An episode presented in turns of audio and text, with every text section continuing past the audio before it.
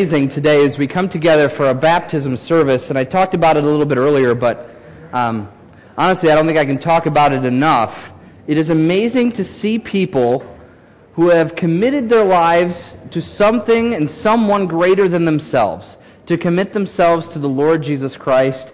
And not only are they willing to do that, but they're also willing to declare that to everyone here and to declare to really the whole world around them that they are following Jesus with their whole life and that they are walking in newness of life. So today, as uh, I had the opportunity to preach to you today, which I always enjoy the opportunity. I love to be able to open God's Word, and especially on a day in which there's already so much excitement with baptism. Uh, I wanted to kind of use that as our theme, as our jumping off point, if you will, as we're going to be looking at.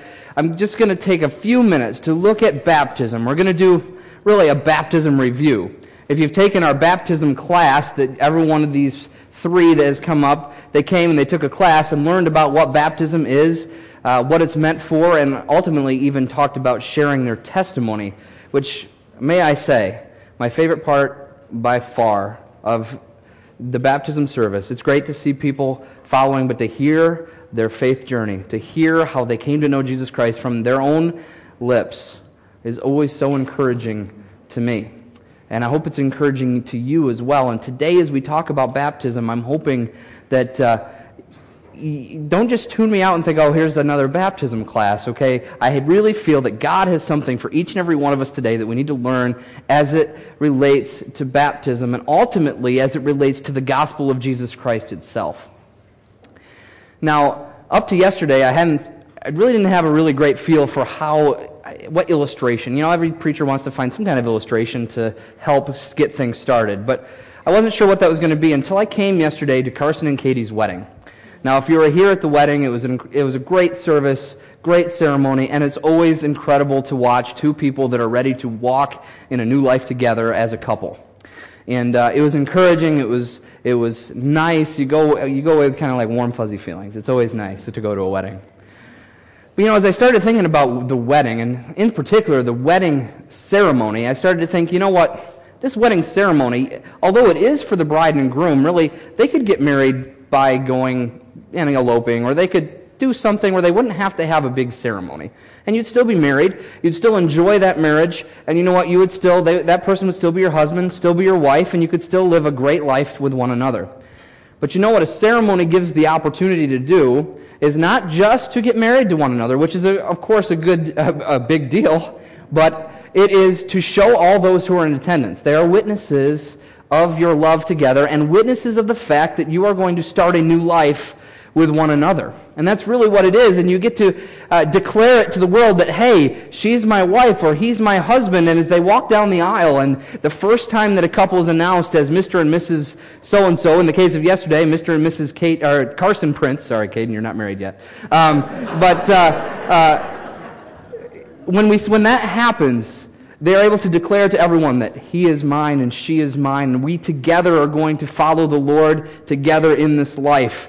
And you know, as I think about baptism, I think, you know, what, in a certain way, in a spiritual sense, with our relationship with Jesus Christ, it's kind of similar.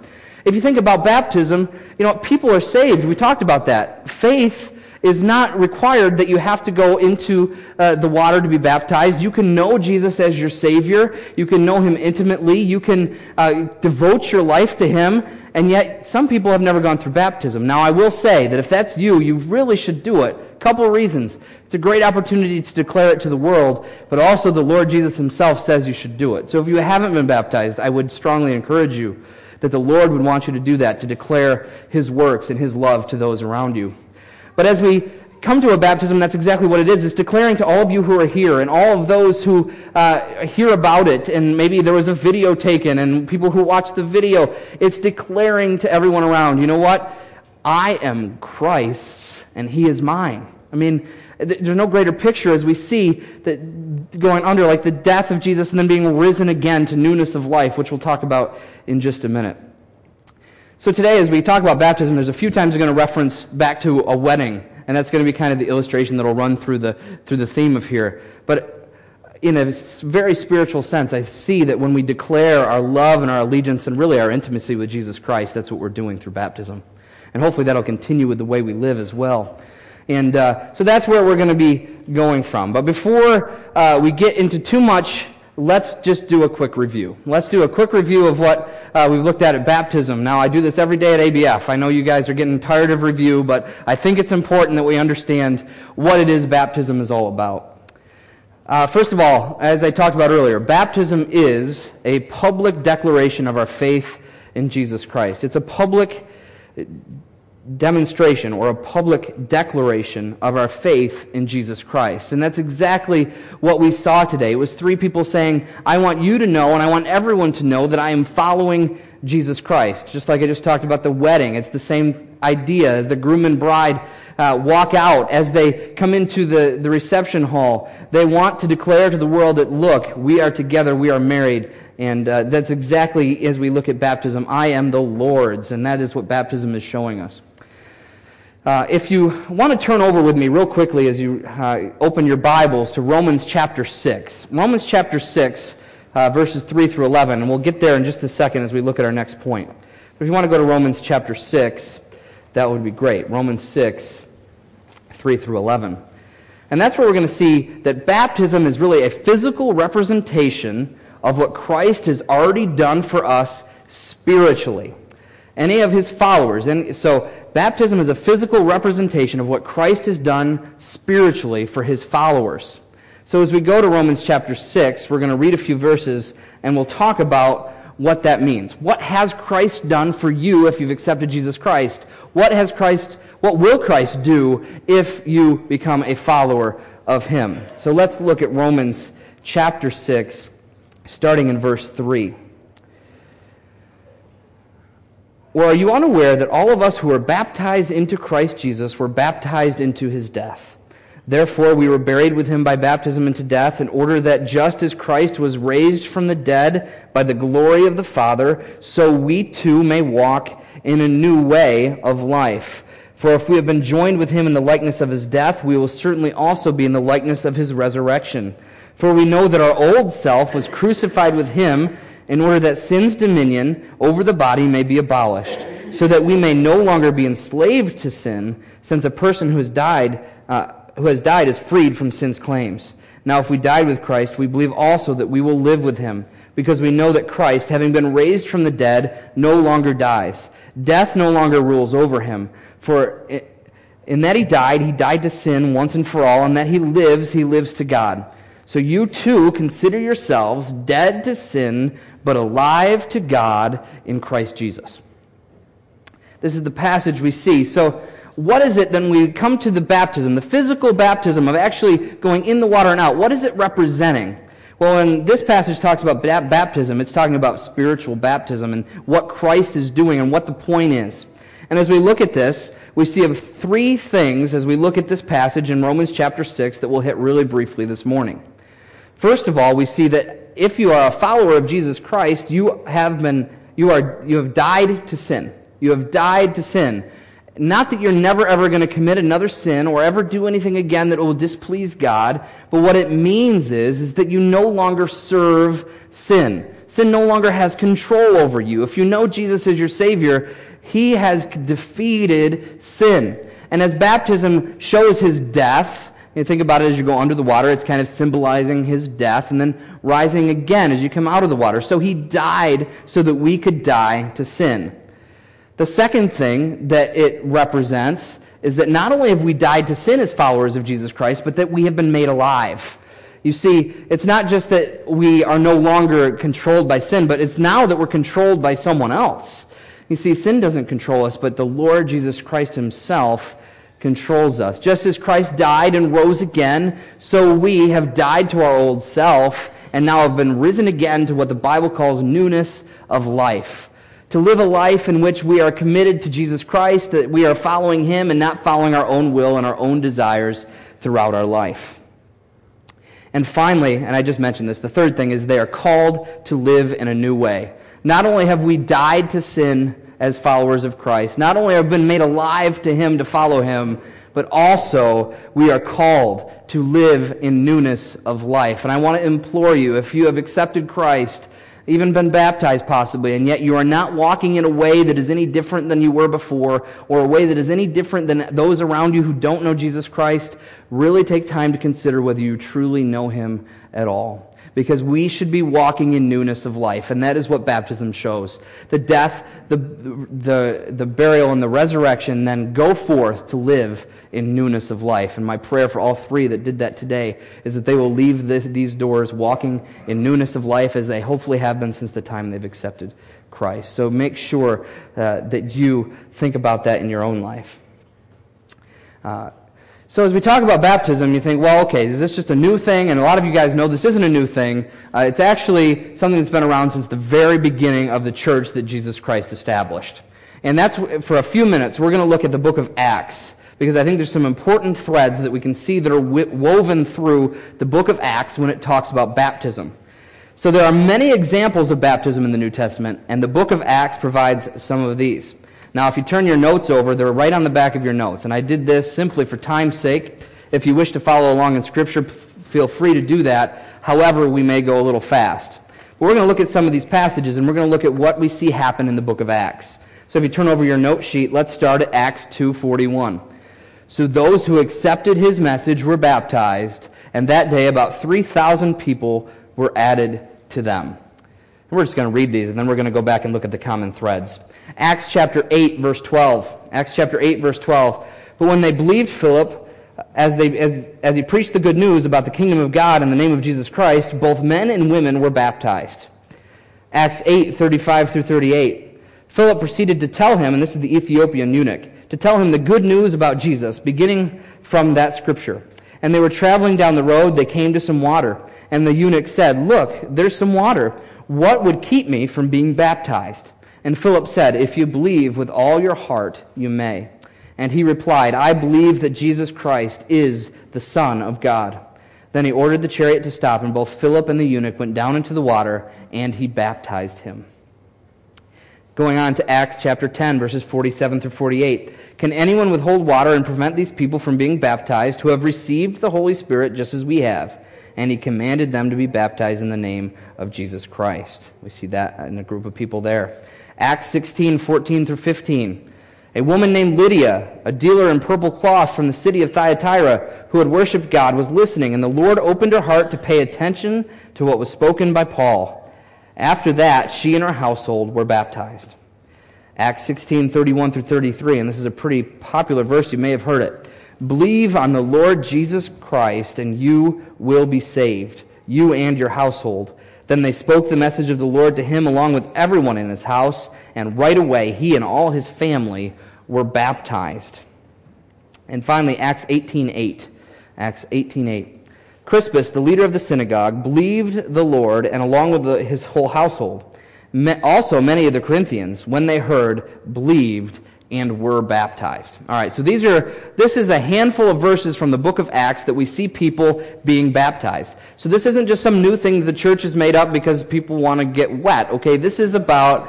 Uh, uh, although on a day like today, I mean, a swimming pool sounds good, but as we but as we think about baptism, as we think about how this works, it started way back at the beginning of the church. That's how important it was. People were coming to know Jesus Christ and immediately followed him through the waters of baptism.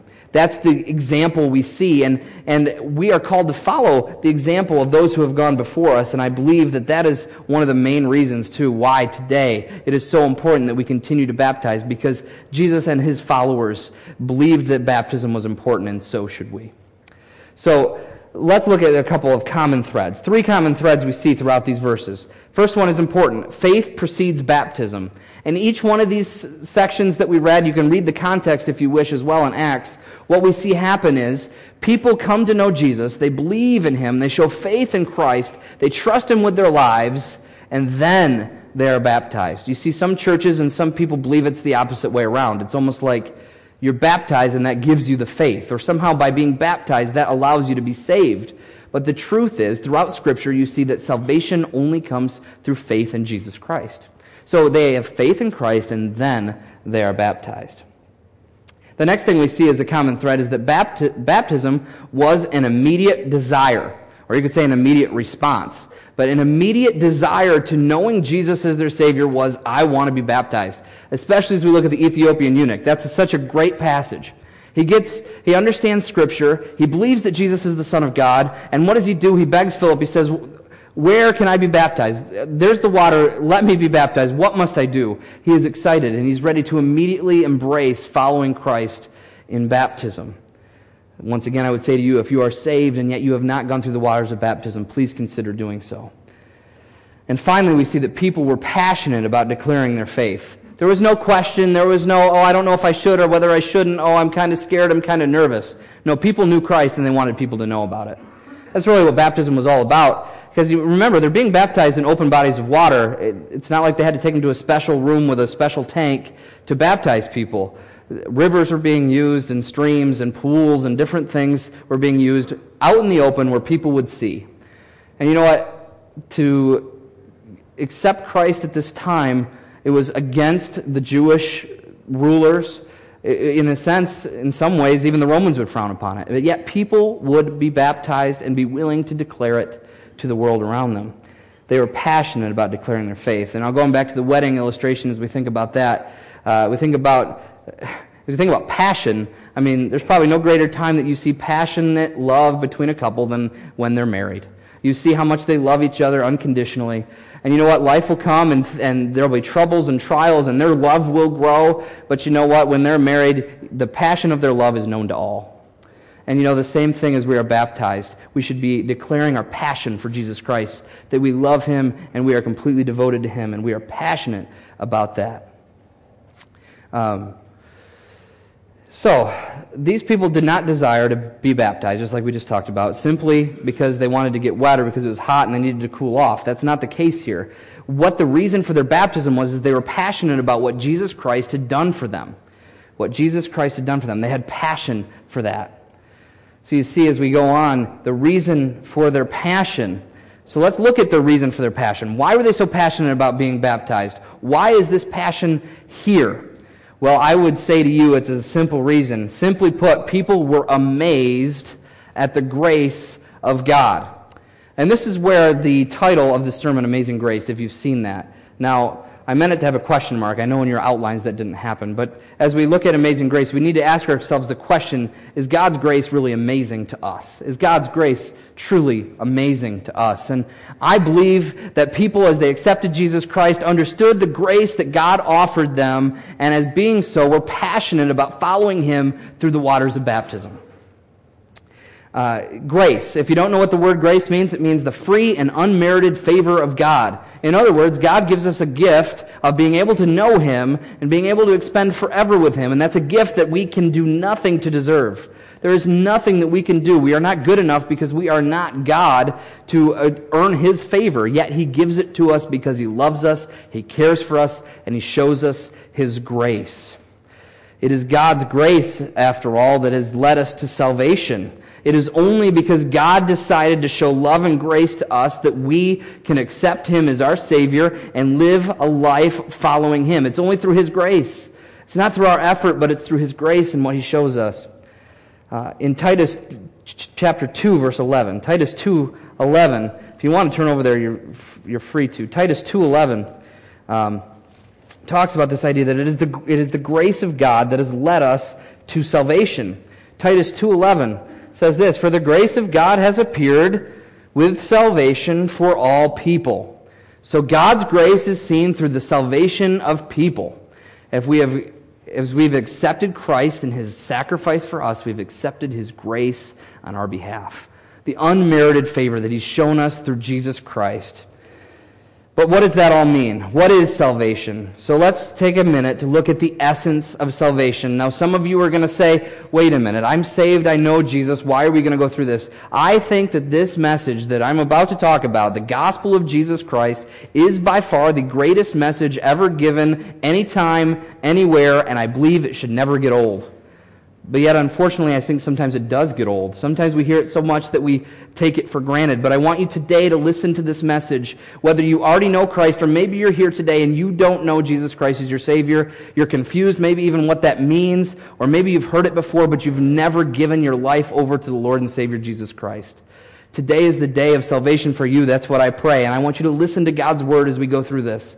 We won't take a whole lot, long time to go through these verses, but what is here is the greatest story ever told. It is the gospel, the good news of Jesus Christ.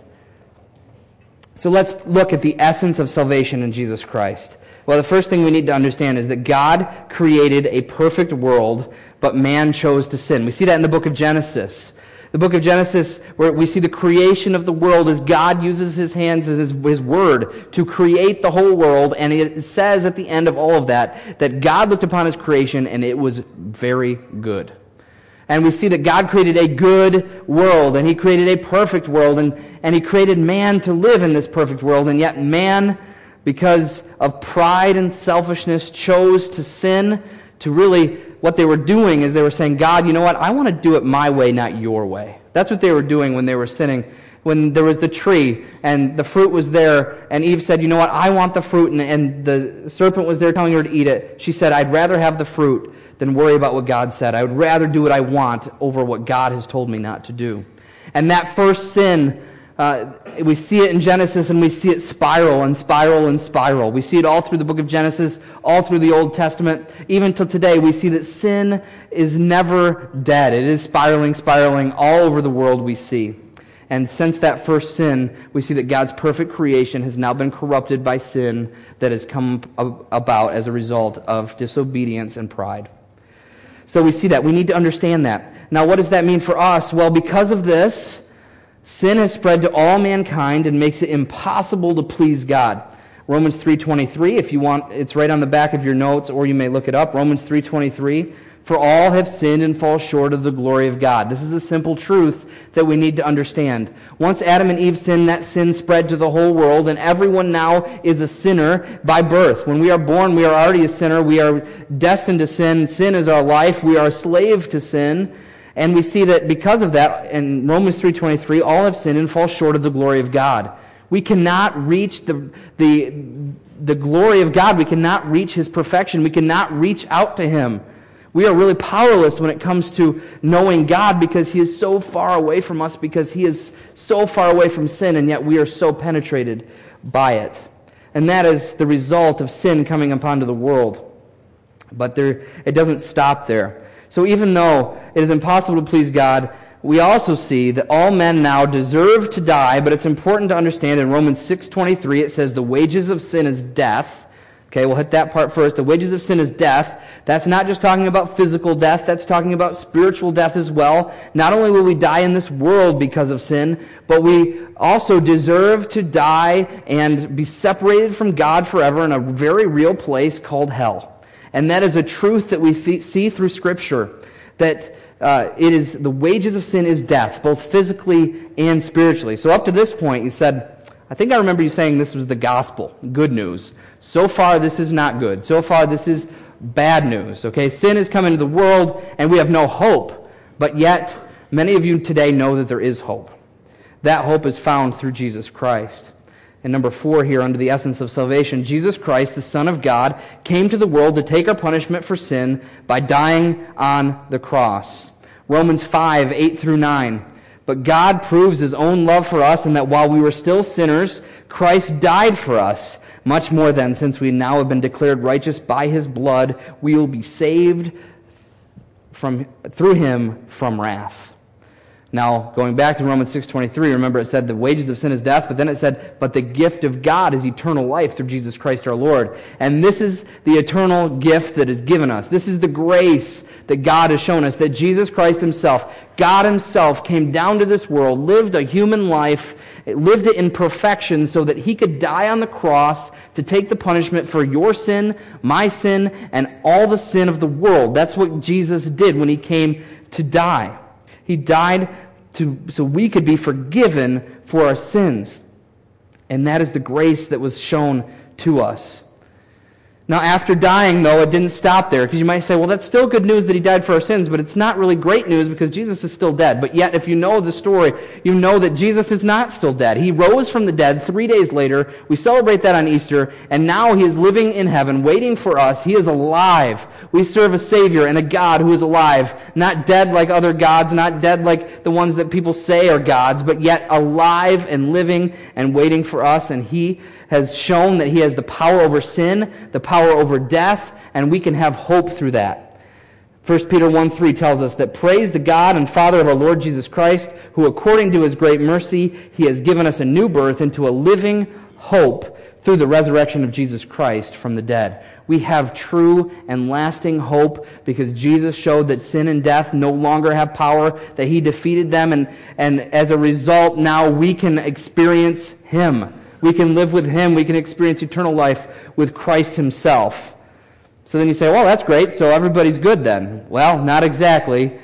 The thing that we see throughout Scripture is very, very clear. This grace that has been offered to us must be accepted. You see, if you have a gift, you have to take it in order to use it. If it just sits on the table, it's not a gift. It's just a decoration, I guess. You need to take the gift. I remember an illustration I heard once. Somebody put a $100 bill in an envelope, and uh, they, they handed out the envelope, or they were going to hand out the money. And the idea that he said was look, if you accept the envelope, you're also going to accept the money. The idea here is that you need to accept it. You need to accept Christ. If you don't take the envelope, you're not going to get the money. You're not, it's not going to just float out because you want it to. The eternal life that God offers through Jesus Christ must be accepted by faith.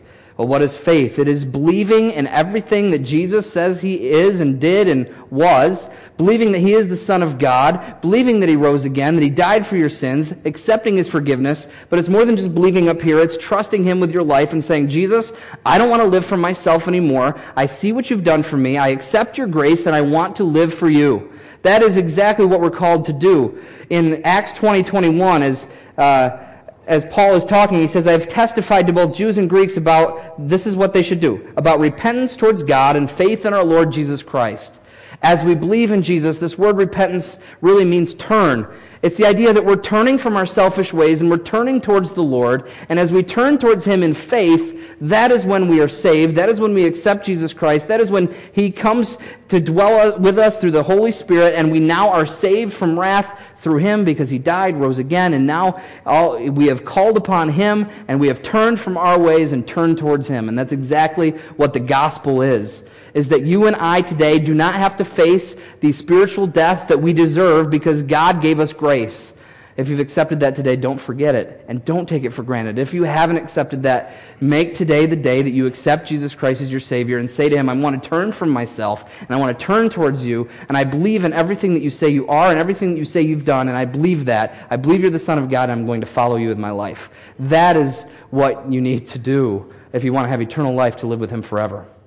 And I pray for you today that if you don't, that you would do that very, very shortly, whether today, this afternoon. Talk to somebody you know who knows Jesus Christ, and they will happily tell you how you can know him.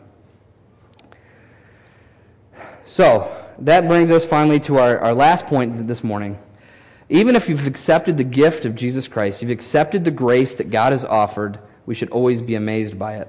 I think as we talk about the wedding illustration, as we think back to that, this is kind of, this is an easy one, okay? You get married, you go on your honeymoon, and you know what? You have a great time with your, your wife or your husband, and you know what happens as life comes on and you start having kids, and some of you have had grandkids, and you know, sometimes it's very easy to take for granted the person that you're living with. If that, if you haven't, then great for you. You're like, you need to, you need to teach a marriage class, okay? Um, it's so easy to take our wife, or our husband for granted and forget about the, the passionate love that we declared the day that we were married.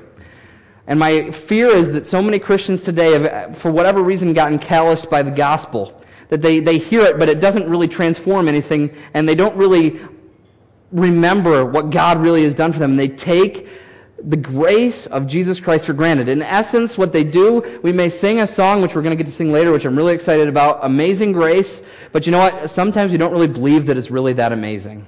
Because we forget what Christ has done for us. This gospel that I just talked about, we can so easily take it for granted. And we're just start living our lives, and yeah, we come to church, and yeah, we read our Bible, and yeah, this is a, a we're living a good Christian life even, but you know, sometimes we forget what Christ has done, and we don't, we take it for granted, and we are not passionate about it any longer. And I know I standing up here uh, will attest to the fact that there are times in my life that I'm not passionate about the gospel, and that comes out in the way I live, it comes out in the way I talk, it comes out in the way I treat my friends, my spouse, my kids. When I don't understand the grace of God, things go wrong because it is so easy to take it for granted, but yet we should not. Uh, we're in the book of Titus. We were in there last to look at Titus chapter 2. If you turn oh, just the next chapter, Titus 3, 3 through 7. Titus 3, 3 through 7.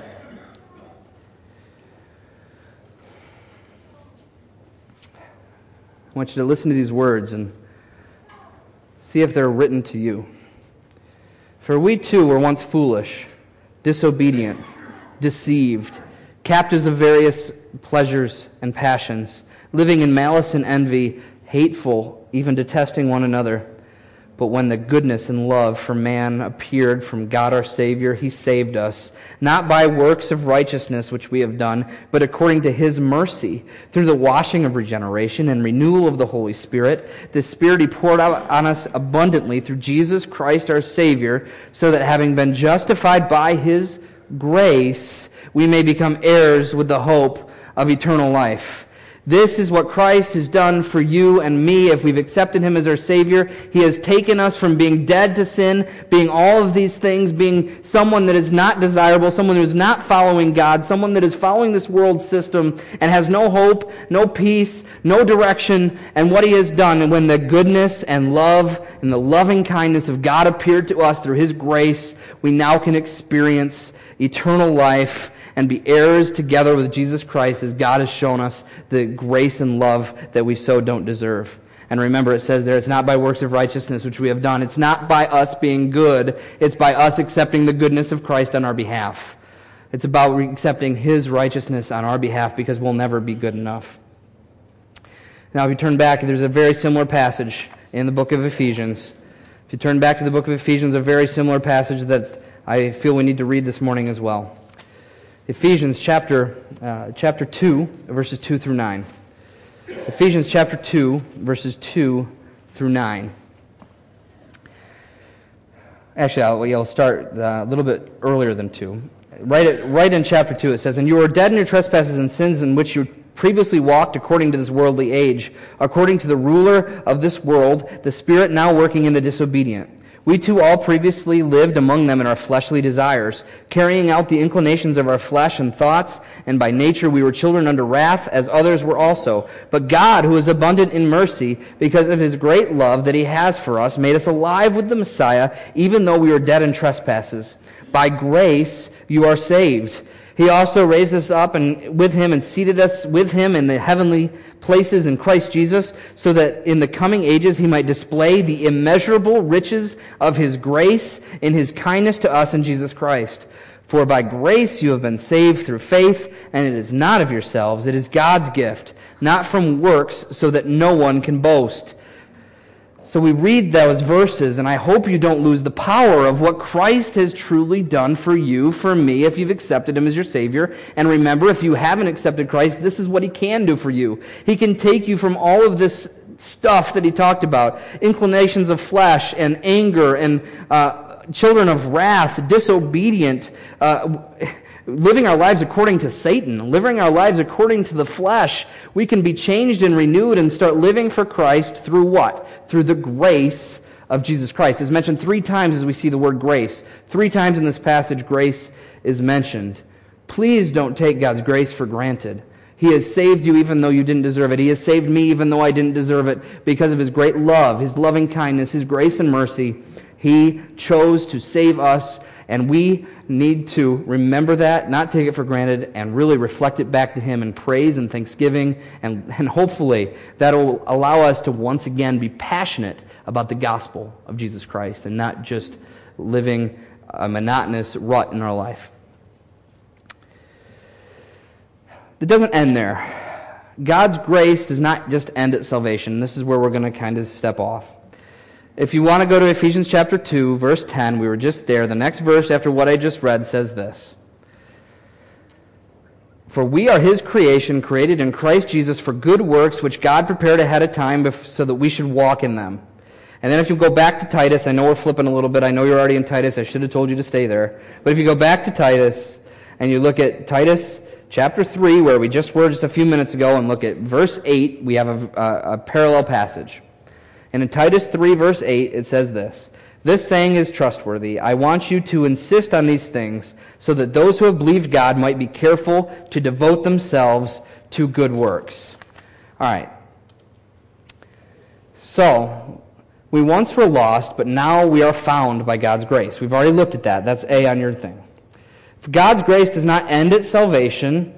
First of all, we are created to do good, and then we are also asked and called to do good. That's what these two verses are talking about. As we look at this, see the grace of God that has saved us is also the grace of God that should cause us to live for Him. As we talk about good works here, I'm not saying that's what saves you by any means. It's not, we already talked about that. we can't be good enough to have salvation. But what I am saying is that when you experience the grace of God, you know what it should do. When you experience the grace of God, what it should do is amaze you. And when it amazes you, it should lead you to do what is right and what is good. And you should be desiring to do those things, to live a life of good works, to follow Christ, and to live His way and not the world's way. That's exactly what these verses are saying. You see, because grace doesn't end at salvation. God gives you grace each day. Each day you wake up, God has given you grace that you're living another day. And each opportunity He gives you to serve in love to other people, that is Him giving you grace to be able to serve. Grace never ends. And so many times we get caught up trying to live this life in our own strength and forgetting that God's grace didn't end at salvation, but God's grace is still being poured upon our lives each and every day. Don't forget that and you will, you will desire to do what is right and desire to do what is good. Going back to the marriage illustration as we think about it. When you do get into a place where you've been married for a while and sometimes we can get in ruts and we can start taking our spouse for granted, you know, if we remember the amazing truth of the fact that that person loves us even though we don't deserve that love, let's be honest, that we are amazed. When we are amazed by our spouse and the love that they have for us, that's when you see people renewing their vows. We see people really making a difference in their relationships with their kids and with their families because they are willing to see the grace and the love that they've had in marriage. Now, as we talk about Jesus Christ, are you passionate? Are you passionate about his love, about his grace? Do you remember his grace? And does that still amaze you? When we sing Amazing Grace in just a few minutes, are you really, do you really mean that? Is it really amazing to you? Questions to ponder as we close down. Questions to ponder for each and every person here. First of all, I want everyone here to have this question. Have you experienced God's amazing grace? Have you sitting here today known what it means to be a follower of Jesus Christ? Have you accepted the gospel, the good news that we've talked about earlier? Have you given your life to Him? Have you done that?